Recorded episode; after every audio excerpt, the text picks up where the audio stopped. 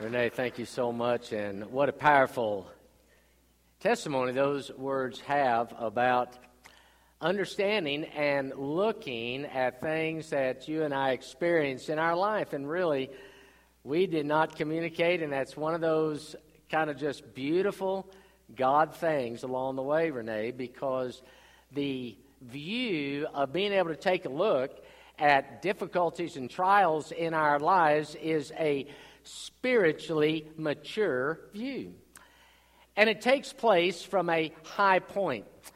Now, you know that if you want to get a good panoramic view and see for a wide area and get a picture of all that is going on below you, you've got to go higher. You've got to get on a higher elevation. And sometimes going up on a higher elevation causes us to look around and think, oh, oh, and that, and sometimes we're more comfortable at a lower elevation. But if you want to get up high, many of you, you've been to the mountains in Colorado, New Mexico, and other places, or you've been to the top of a skyscraper and been able to go to an observation point. If you want to get a good view, you've got to get higher up. God wants his children to get a higher up view. Satan wants people to stay in a low looking view, but God wants his children higher up. It's a view of spiritual maturity. And the Apostle Paul, who was instrumental in establishing a church in Corinth on his second missionary journey, had stayed in Corinth for 18 months, and he saw the people in Corinth as they were situated in the world as a Roman colony, an economic center, a philosophical center. They were in the middle of a strategic area, and Paul looked at that church and he just saw the potential in them. He saw how wonderful and many things they could do.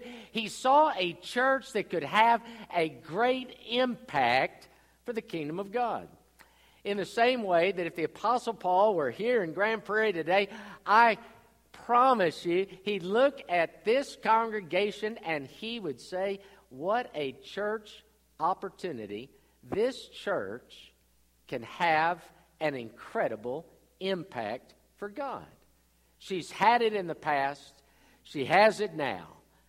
We want her to have an even greater impact in the future. Well, then he ended up being away from Corinth, and you know what Paul heard. He got word that this church, with tremendous potential and impact, had gotten sidetracked.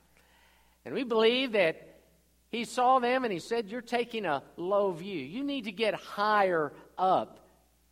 And he wanted them to have a challenge and a commitment to spiritual maturity. And so, as we walk through this letter, we're going to see those principles. And in verse 1 through 4, when Paul opens up as he is continuing his writing to the church of Corinth, he writes this by inspiration of the Holy Spirit Brothers, I could not address you as spiritual, but as worldly, mere infants in Christ. You know, it is it's a marvelous thing to have a baby come into one's family. You know, and a healthy family takes on that little life, and a healthy family rejoices when a child is born, and they gladly understand that while this child is an infant, that child's going to have fussy times. That child's going to cry. There's going to be a lot of times that child just flat out stinks. but I've never known a healthy family that says, you know what? Because of the messy, fussy, stinky times, let's just throw the baby out. No, because they love that baby. That baby is a gift of God. But you know what? That family will not be quite as thrilled. They'll still love the baby. If that baby becomes a grown up, unless there's something in that child that ends up short circuiting the growth process, and then in that special child, there's a love that only we can share and understand. But in a healthy child that doesn't have the special need, if that child grows up and becomes an adult and is still fussy all the time and whiny and complaining and still can't change their own diaper. you know that that's not a thing that the family's happy about. Because every family wants to see this beautiful baby grow up into a mature, responsible, financially independent adult out of the house. Teenagers, they want you out.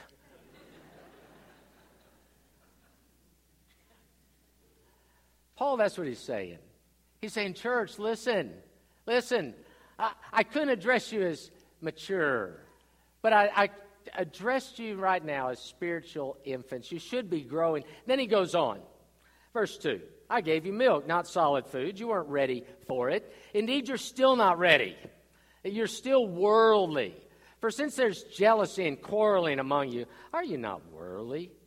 Are you not acting like mere men?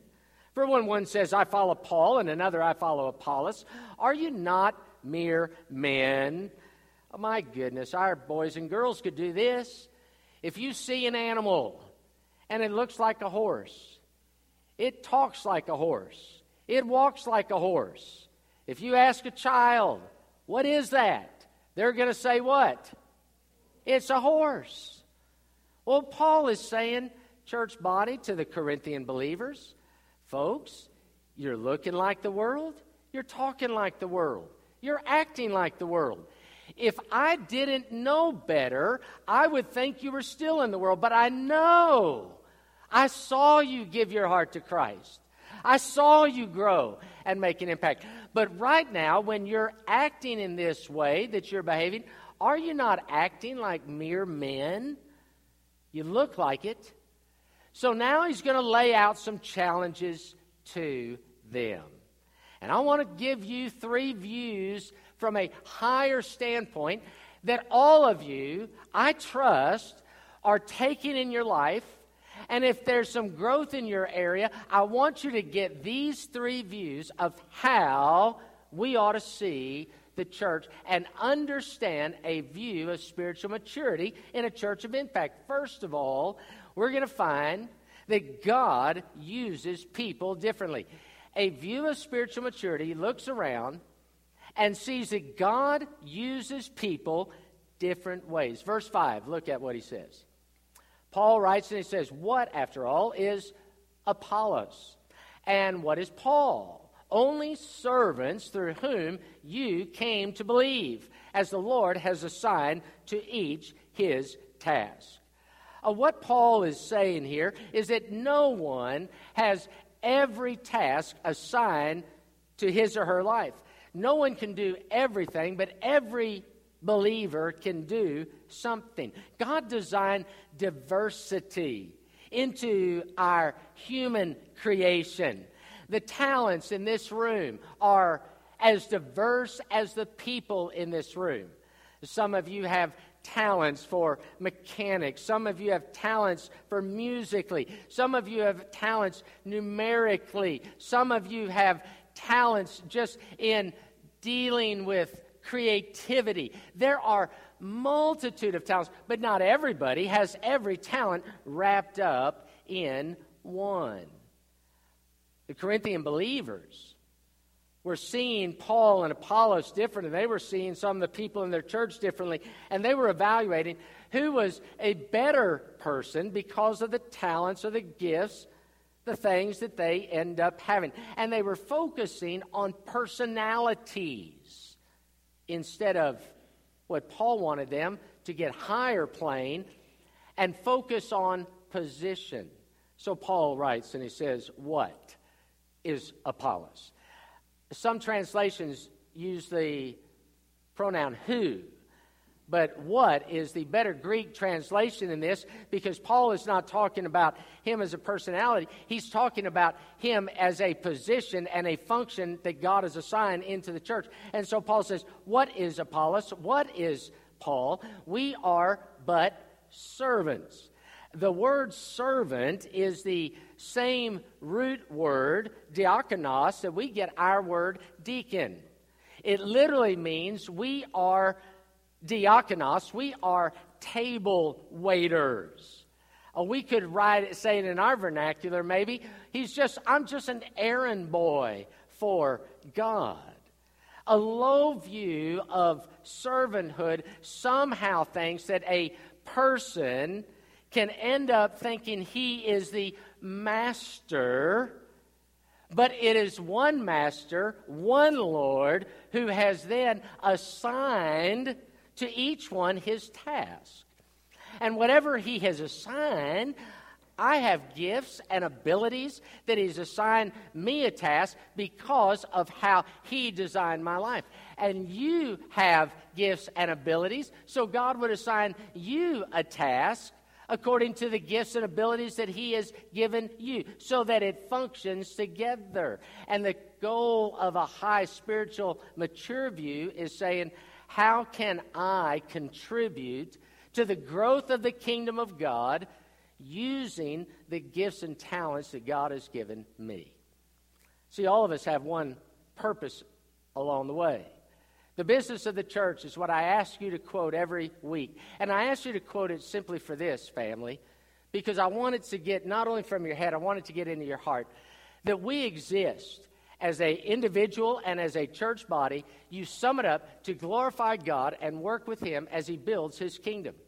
To glorify God is to love Him, to worship Him. And we glorify Him not only in loving Him, but we glorify Him through loving one another. For the identifying mark of a local New Testament church and a believer, Jesus said, By this shall all men know that you're my disciples, that you what? Love one another. So, our business as a church is to glorify God and get Jesus up as high as we possibly can.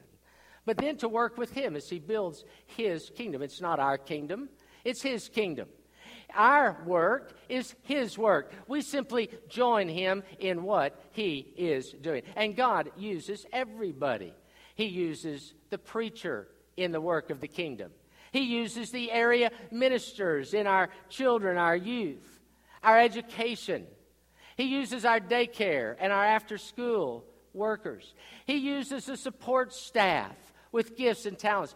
He uses those who come and are prayers, prayer warriors. He uses people who use musical gifts in our choir. He uses our men and women who would have abilities to do fix it things and to help keep a campus running he uses people who have a passion and will pass out food.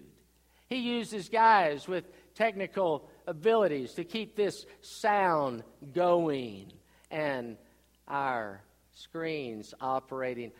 We could go all along. The person who passes out the bulletin is what one comes in, or walks around the parking lot just simply in a sinful world to give security. Every single task is important. And a high spiritual view says God uses people differently. And we honor that. Second, a high spiritual view looks at the church and recognizes that God is responsible for growth eternally. Verse 6 and 7 tells us this. Paul writes and he says, I planted the seed, Apollos watered it, but God made it grow. So neither he who plants nor he who waters is anything, but only God who makes all things grow. And this wonderful analogy of planting seeds in the ground, our children will do this in school coming up, and they'll learn lessons of life. As you plant a seed in a dark place in the dirt, you water that seed, but if the plant seed is put into the dirt, it's in a dark place, and then it's watered, it has to have one more ingredient at least to grow. It's got to have what? Light. Light. Light is the source of energy. And when there is light that comes, that light actually then even penetrates into that dark place. And within that seed, there is mechanism that God put there. There's mechanism that that inner seed, the germination of life, wants to reach up to the light. And what plants then do, as roots will go down, plants display what is simply called negative gravitropism. Now, I look, I, when I saw that, I thought I'd never learned that in school. But all it means is this that when a plant breaks through, because it is reaching up and drawn to the light, the light is the source of energy, a plant literally is defying gravity when it comes out of the ground and doesn't simply fall straight down. It has inside of it an energy built in because of the light that it can literally it defies gravity. Take away the light, what will happen? That plant will die and it will fall to the ground. It can't defy gravity anymore. And if you move the light, if it's in a shady place, it's going to seek out the light. And so a plant will turn. It will always go to the light. Well, let's bring it home spiritually. The gospel. The gospel, the Word of God, is the seed of God it's planted into the soul that is darkened by sin and dead in its sin. The seed of the gospel has life. And when the seed of the gospel is planted into that dark place within the soul of a man because he hears the gospel that does not come back void, the Word of God that is sharper than any two edged sword, piercing even to the dividing of soul and spirit. The Word of God goes into the heart, and then it is watered by continuing sharing of the Word of God and by the witness of godly people who give a positive witness of the love of Jesus Christ that they do not see in the world. But that seed, that gospel seed, is not germinating inside of someone because of the effort of the people. It's germinated because of the light of Christ. And it is the light of the world, Jesus Christ, that shines with his energy and causes new life to burst through. No one, no human man can ever truly say in this way, I led a person to Christ. What I did was I brought them along, planted some seed, I watered some seed, but it is the Holy Spirit of God that brings about conviction into the heart.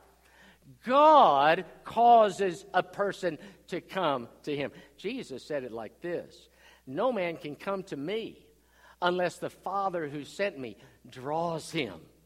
The light draws him and brings him along. Jesus said it in John 15 5. Read it with me. I am the vine, you are the branches. If a man remains in me and I in him, he will bear much fruit. Apart from me, you can do nothing. He means nothing of any eternal consequence because it is God who is responsible for the growth eternally. Our job, church family, our job is to plant as many gospel seeds as we possibly can into this world, in as many lives as we can, in as many ways as we can, and then asking God to take that which we have done and bless it and cause the light of the gospel to shine onto those seeds. We will water those seeds as best we can, but we will always then remember it is God who makes it grow. A mature view understands that. God is responsible for growth. We are responsible for joining Him in what He's doing. And then the third thing that Paul wants his brothers and sisters in Corinth to get is Paul wants them to know that not only does God use people differently, and God is the one responsible for growth eternally, but God rewards people individually. Look at verse 8. Paul writes to them and he says, The man who plants, the man who waters, they have one purpose, and each one will be rewarded according to his labor. All one purpose, glorifying God, working with him as he builds his kingdom, but every one of us, we will give an account before God of what we have been assigned to do and whether you took your assignment. Years ago, I heard a what I thought was a very insightful story. I can't verify, I don't know where it took place, but the story goes that there was a orchestra that had a guest conductor come in, a very famous guest conductor, and this conductor had composed an original piece that the orchestra was going to present. In that original composition, the orchestra conductor who wrote it, the composer had written a very, very tiny part for a piccolo. Now, the piccolo player saw his or her part. The piccolo player decided that part's just not very much at all. Kind of was a little offended by it, so didn't pay any attention while they were at rehearsal. And because he wasn't paying attention, the part came in rehearsal for the piccolo to play, but he didn't come in on cue. The conductor stopped the orchestra and hollered out, where is the piccolo? Where is the piccolo? The fact is, is that the conductor had written a part just for that time. In the conductor's mind, the piccolo, minor though it seemed to him, was major in his eyes. And the piece was not complete unless the piccolo player played. Do you hear where we're going? Do you hear the Spirit of God speaking to you? There is no minor ministry in the kingdom of God. Every week you come here and you hear your pastor or whoever is assigned that day. You hear a preacher preach, and he gets a lot of the time. You sit and you listen, and sometimes you may think in the kingdom of God that's the one that has the major ministry. Uh uh-uh. uh uh uh. I've only been assigned a task in the kingdom. But my reward will be based upon whether I did my assigned task. Your reward will be based on whether you did your assigned task. And Paul wrote in 2 Timothy 4 at the end of his life. He came to the end, he said, I'm already being poured out like a drink offering. The time of my departure is at hand. He said, I've fought the good fight. I've finished the race. I've kept the faith. And then he goes on and he makes this statement in verse 8, and he says, Now on, there is laid up for me a crown, which the Lord, the righteous judge, will give to me on that day. But not to me only, but to everyone who looks forward to his appearance. My question to you, family, today, individually, is not so much are, what are you doing to serve Jesus. My question are you really doing anything at all? If today you were to stand before God, and some of you today, if you were to stand before God, you're not ready to stand because you haven't received Jesus as your Lord and Savior. But the majority in here who you have trusted Jesus already, if you were to stand before God, and he laid out what he had assigned for you to do, how many can say, At least I believe I've done what I knew I should do? And if not, I want to come to the conclusion. In verse 9, Paul makes this statement. And he ends up saying, We are God's fellow workers. That's all we are. You are God's field. You're God's building. Child of God, family of God. God loves you. God has such an impact for you and I to make in His kingdom. A local church doesn't belong to the pastor. A local church does not belong even to the members. A local church belongs who? To God. You are God's field. You are God's building. And a mature view takes everything under his lordship and then says, I am just a servant. Here I am, Lord. Use me. Let's bow. I pray, Heavenly Father, that this morning, that in our spirit we're rising to a high place where the Spirit of God wants us to be. To look out at our lives and at our world and see, Father, that you have put us in this place to be a part of reaching people and then developing disciples for Jesus Christ. Father, help us to do that in all that we do. Lord, I believe there's some this morning that you're calling right now. One, some today, Lord, to say in their heart, I need Jesus as my Lord and Savior. I'm, I'm ready to give Him my life. And others that today you've already told them in their heart, this is the church family you want them to be in. As each has been assigned their task, Lord, but the first step is to be, become a part of this family. So I pray that, Lord, your Holy Spirit will draw people to come and be a part of what you're doing here and to join this local church. Father, I love you. And all of us, Lord, I pray in our heart, whether it's here at the front or whether it's in our seat, where we are. And Lord, we will make a commitment today. I just want to be what God wants me to be in Jesus' name. Will you stand to your feet? we begin to sing, maybe you're in the balcony this morning, here on the floor. In your heart, there's something drawing you. The Holy Spirit is calling you to make a decision today. If you're not sure about whether Jesus is in your heart and heaven is your home, let us pray with you and step out and come. People will be glad to let you. We'll talk with you. If you're a Christian, you live in this area, we welcome you. Right now, whatever you need to do, let's come as we sing.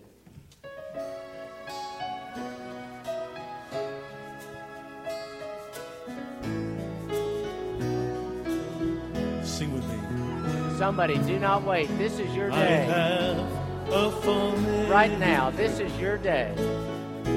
Before my heart, before even time began, my life was in His hands. You feel in your heart this is where God wants you to be? We welcome you and we ask you to come right now.